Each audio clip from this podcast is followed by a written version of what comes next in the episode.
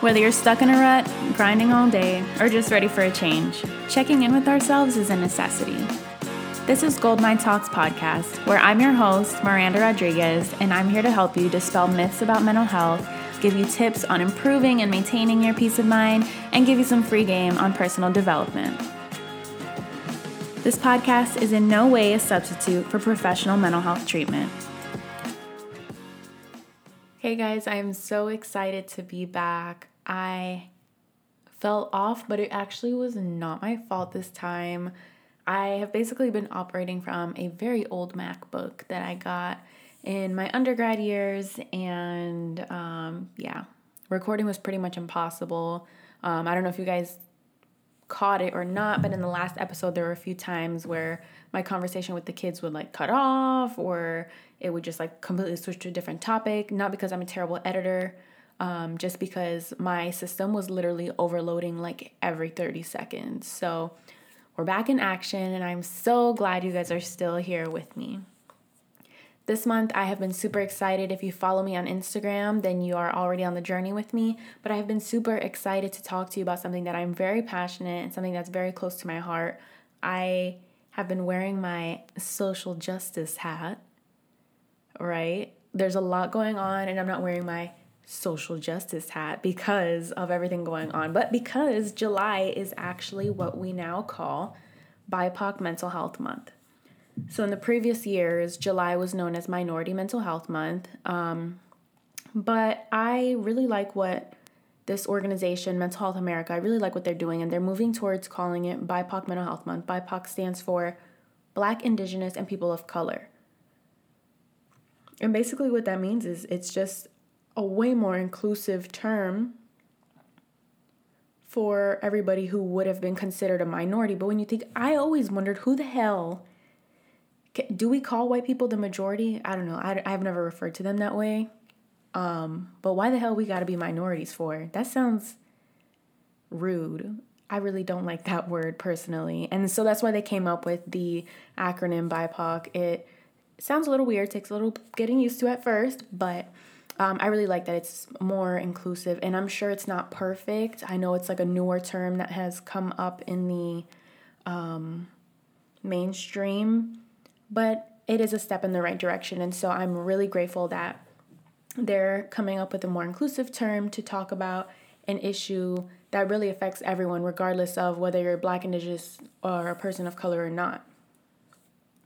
With that being said, when I was doing my research for this episode, I actually came across the Mental, Me- Mental Health America website and they came up with an amazing toolkit. It's called the 2020 BIPOC Mental Health Month Toolkit where they just break everything down like what is racism, what is systemic race, racial trauma, how does it affect black people, how does it affect Asian people, how does it affect LGBTQ people. And like they really went in and they didn't even have to do that. So, what I'm gonna do basically, the information that I'm sharing with you is not my own. I didn't go pull this research out my ass. I actually got it from their website.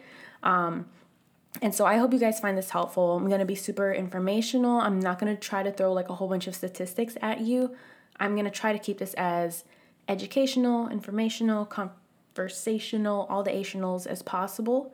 Um, because I think this is great information that a lot of people have an idea or an inkling about, but they they don't really know, like they're not really well informed. And of course, you guys know me.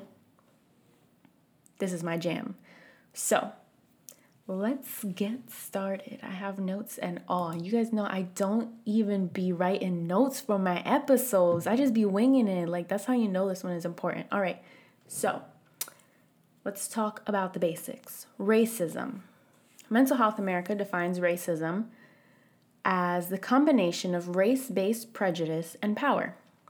Without the power differential, one group has more power than another. So racism is just prejudice and carries less weight and fewer consequences.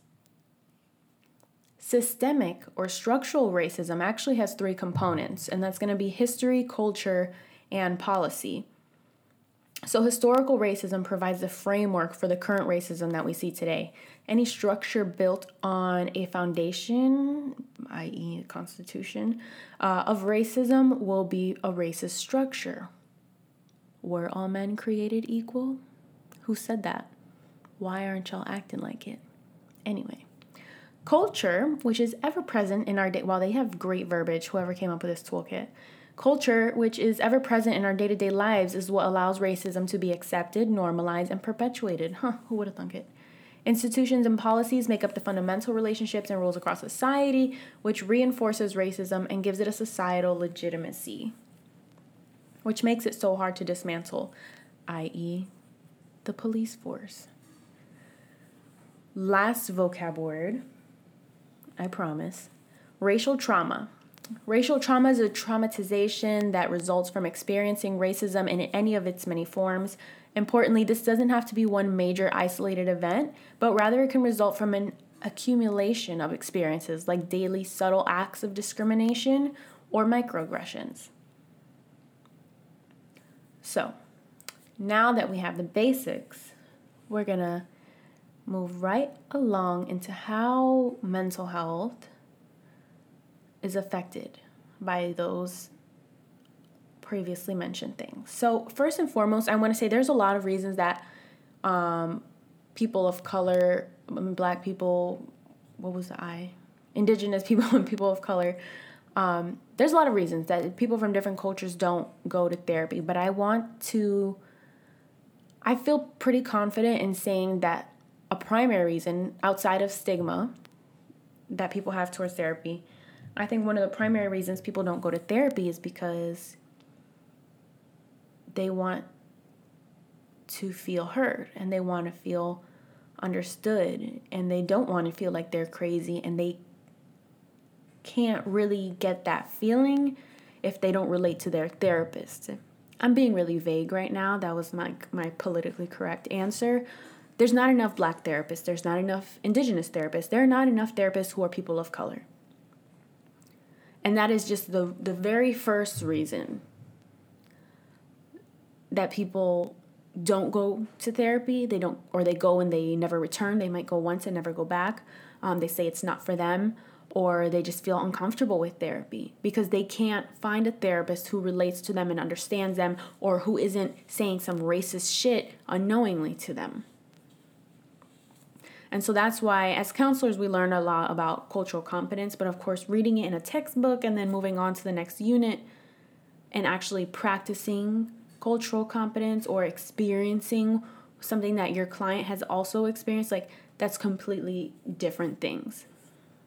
And so, lack of cultural competence in therapists can definitely lead to the disparities in the services that Black, Indigenous, and people of color receive. So not only do clients feel disengaged from their therapist because they can't relate just on a physical level, like you don't look like me, so how can I trust you to understand me or trust you with what I'm going to tell you? How can I be vulnerable with you? But it gets even deeper than that because if the counselors are not culturally competent, then they might easily misconstrue some of the behaviors, some of the symptoms, or some of the language that their client is using. So, a good example of this would be um, in the Hispanic community. From my experience, I'm not going to speak for all Hispanics, but from my experience, uh, older Hispanic people will refer to any, almost any form of mental health problems as un ataque de nervios. Uh, Okay, literal translation means a nervous attack. But so they're telling you like they're word for word saying, "Oh yeah, he had a nervous attack or like a panic attack." But then they're really describing someone that was full blown having a conversation with their hallucinations. Like, whoa, okay, see? So now, if someone, let's say Sally, who took Spanish 2 in undergrad, thinks that she can do Spanish therapy, but she doesn't have that cultural background of mental health in Spanish, then she's not going to understand that they're really talking about hallucinations and not about panic attacks. And so this example can be changed to fit any culture, anybody who is black, indigenous, or of color, or whatever language you may or may not speak. But that's just one example of how a lack of cultural competence. You can be textbook smart, you can read about it, but if you don't truly understand it and grasp the concept and you on top of that you can't even empathize with your client, then that's just a flat out lack of cultural competence and it's just not going to work and that's one of the reasons that black indigenous and people of color receive a poorer quality of service.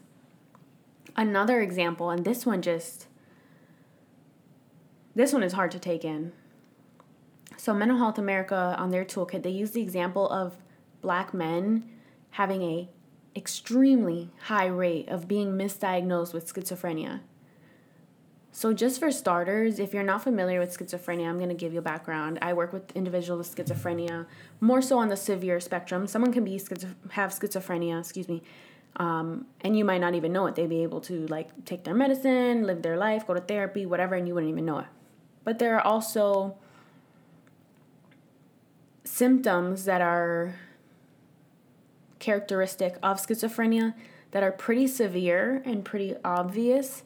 Um, and so that's why it's only 1% of the United States, of the American population, is diagnosed with schizophrenia. And so, just to give you a, a, better, clearer picture of what schizophrenia is, this is like when you see people talking to themselves, but they are not thinking out loud. They're actually having a full conversation and responding to themselves. These are individuals who see things that are not really there, hear things that are not really there, individuals who have some extreme paranoia. They might feel like somebody's watching them. They might refuse food because they think you're trying to poison them, and so on. That's just a, a few of the symptoms. It, it can vary. Not everybody's to have the same symptoms, but just to paint a picture. And so the toolkit from Mental Health America shows us, if I can find it. Okay, it shows us that black men are greatly overdiagnosed with schizophrenia. They are four times more likely to be diagnosed with schizophrenia than their white male counterparts. On top of that, black people in general are significantly more likely to be diagnosed with schizophrenia alone when a mood disorder is also present than white people. First of all, to even diagnose somebody with schizophrenia, you have to rule out other other disorders. So, like the way we do diagnosis as therapists is you have to rule things out. So, before I can eat, let's say I have a client come in and they're acting pretty erratically, they have some hallucinations. Before I can even give them a severe mental illness diagnosis, before I can even say they're schizophrenic or they have schizophrenia, I have to rule out that their psychotic symptoms are not being caused by a substance or an illicit substance or a drug, whatever. I have to be able to say for sure that they didn't just take a molly before they came to my office or just smoke some spice before they came to my office. So the fact that black men are being diagnosed four times more than white men, that is preposterous. And so what the statistic that Mental Health America is sharing with us it makes it even more it's like adding salt to the wound is that it's just saying that therapists are flat out neglecting mood disorders. So they're not even checking for depression, which, by the way, depression can cause people to have psychotic symptoms. At very severe levels, depression can cause you to hallucinate. But no, apparently therapists are just saying, no, bump that. We're just going to go straight to the extreme and give them schizophrenia. And so that's one way that racism affects the mental health services that people of color receive. For kids, it's even crazier. They start criminalizing these kids who are going through mental health crisis. And so Mental Health America shares with us that black indigenous people of color who are youth are more likely to be directed to the juvenile justice system than to specialty care institutions compared to non-Latino white youth. So basically that's just saying that these kids are more likely to be arrested at a young age, be put in some type of suspension, or be ex, ex oh my god, what is that word? Expelled. Ooh, that took a couple brain cells from me. These kids are more likely to be suspended or expelled from school. Meanwhile, their white peers are going off to rehab or to residential treatment. Is that fair? Answer's pretty obvious there. Another way that racism affects mental health is that racism causes trauma. So, when we experience trauma, number one, that is a stressful event. That stresses us out. It changes. It literally changes us. It changes us. It changes our perspective on people. It changes the perspective on the way people treat us or perceive us. It changes our perspective on the world. Right? And so the thing about stress is stress is not just like something that you feel in the moment and then you learn to calm down or, you know, you relax and it's gone. No. It might seem that way, but at the biological level, that's not how stress works. As humans, when we get stressed out, we release a hormone called cortisol. Cortisol has been known to really cause some detrimental effects to our brain and to our body. So, for Black, Indigenous, and people of color, to be more specific, we have a higher risk of excreting more cortisol because we tend to uh, experience trauma a lot more often than white people do. And so, this release of the stress hormone can actually lead to conditions like hypertension, heart disease. It can also increase our risk for depression, anxiety, and other poor health outcomes. So, while discrimination is typically something that occurs frequently, the result of that is that frequent release of that stress hormone. And so that creates like a baseline of stress that we carry and we learn to live with and that baseline of stress that's just always kind of high, but we know how to live with, puts us at risk for health conditions.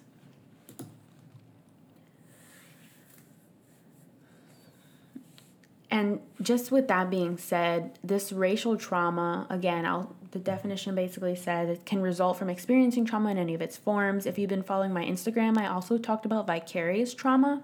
And so that means that I don't even have to experience a trauma firsthand just seeing what somebody else experienced can have those same effects on me. So watching these videos of people getting beat up, murdered by the police, people getting lynched, hung from trees in 2020, that stuff can have an effect on me. I can get PTSD from that, or as we call it, in this case, it would be race based traumatic.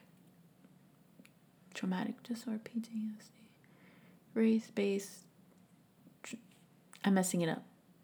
I'll put a hashtag for it. Race, no, I want to figure this out. Race based race based stress disorder. Okay, wow, the letters got really hard for me. Alphabet. All right.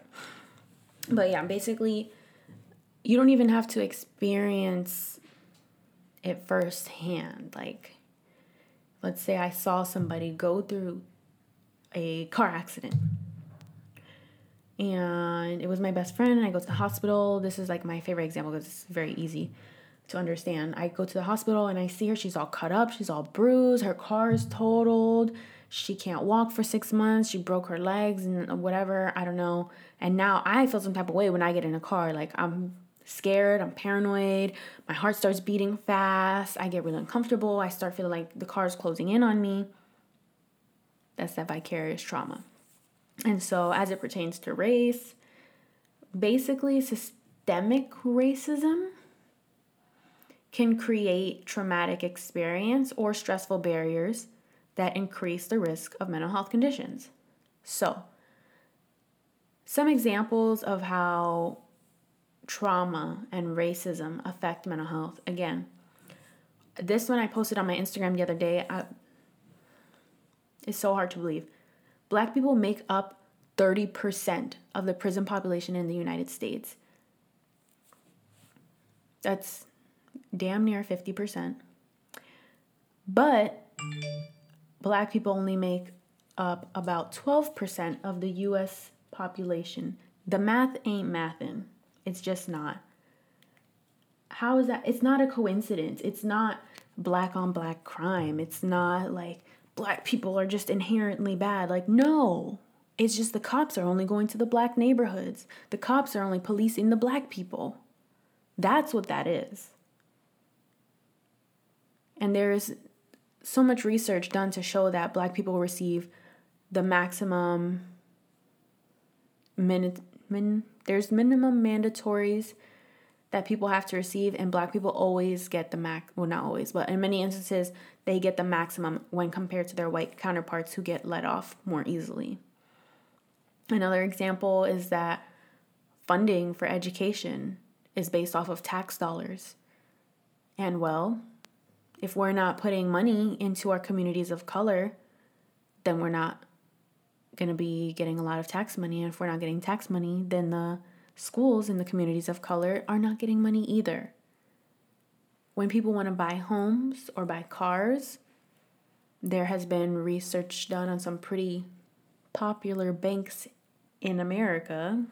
If you see what I did there, um, where black people, indigenous people, and people of color are receiving interest rates that are absurd, absurd, unheard of when compared to their white counterparts. So it's almost like they're literally like trying to find any other way to make life more difficult to set people up for failure just because of their skin. And so, as you can imagine, all of these barriers that are just kind of deep seated into our system and our economy and our politics and the way we run our country, they make life kind of hard. And then on top of that, we have racist bigots who are just out here being ignorant and aggressive and violent and nasty and evil for no reason, just making life even harder. So, with all of that being said, I know that was a lot. But it gets worse for individuals that are in the LGBTQ plus community.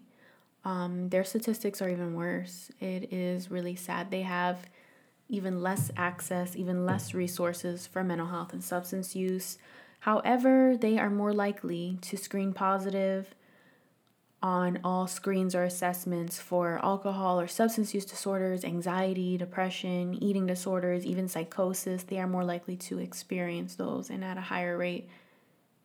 It is scary. And I don't want this episode to leave off on a heavy note, but I do want to promote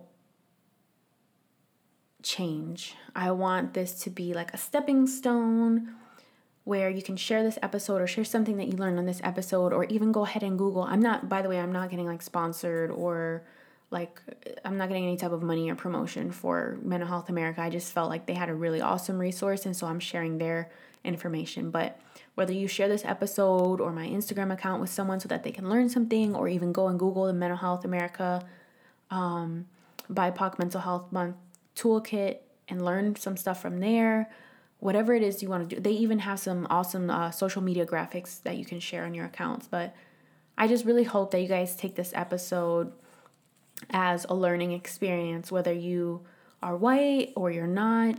Um, hopefully, you've learned something from this episode um, and you can share that with somebody else. And I promise I'm going to try to not be so like deep and dark and like sad, but th- that's the reality of it. Everything is not butterflies and rainbows all the time. Unfortunately, this is real life. This is shit that people are actually like living through and going through on the daily. And I feel like the band aid has been ripped off, and we're starting to see it a lot more in our culture because of everything we have going on right now with Black Lives Matter, with George Floyd, with Breonna Taylor's murderers still not being arrested there's a lot going on, but I really want to capitalize on the fact that this month was made for us. This month was made for us to talk about mental health, to destigmatize it so we can work on improving ourselves and then work on improving one another. So I hope you guys enjoy this episode. Again, I'm not getting paid for any of this crap. I just love to teach and to talk. Um, so I hope you guys enjoy this. Share this episode with a friend, and you'll hear back from me soon. We hope you enjoyed this week's episode of Goldmind Talks. If you'd like more information or want to continue the conversation, follow us on Instagram at Goldmind Wellness or check out our website, goldmindwellness.com. Don't forget to subscribe to our podcast on iTunes and leave us a five star review. Have a great week, and we'll see you next episode.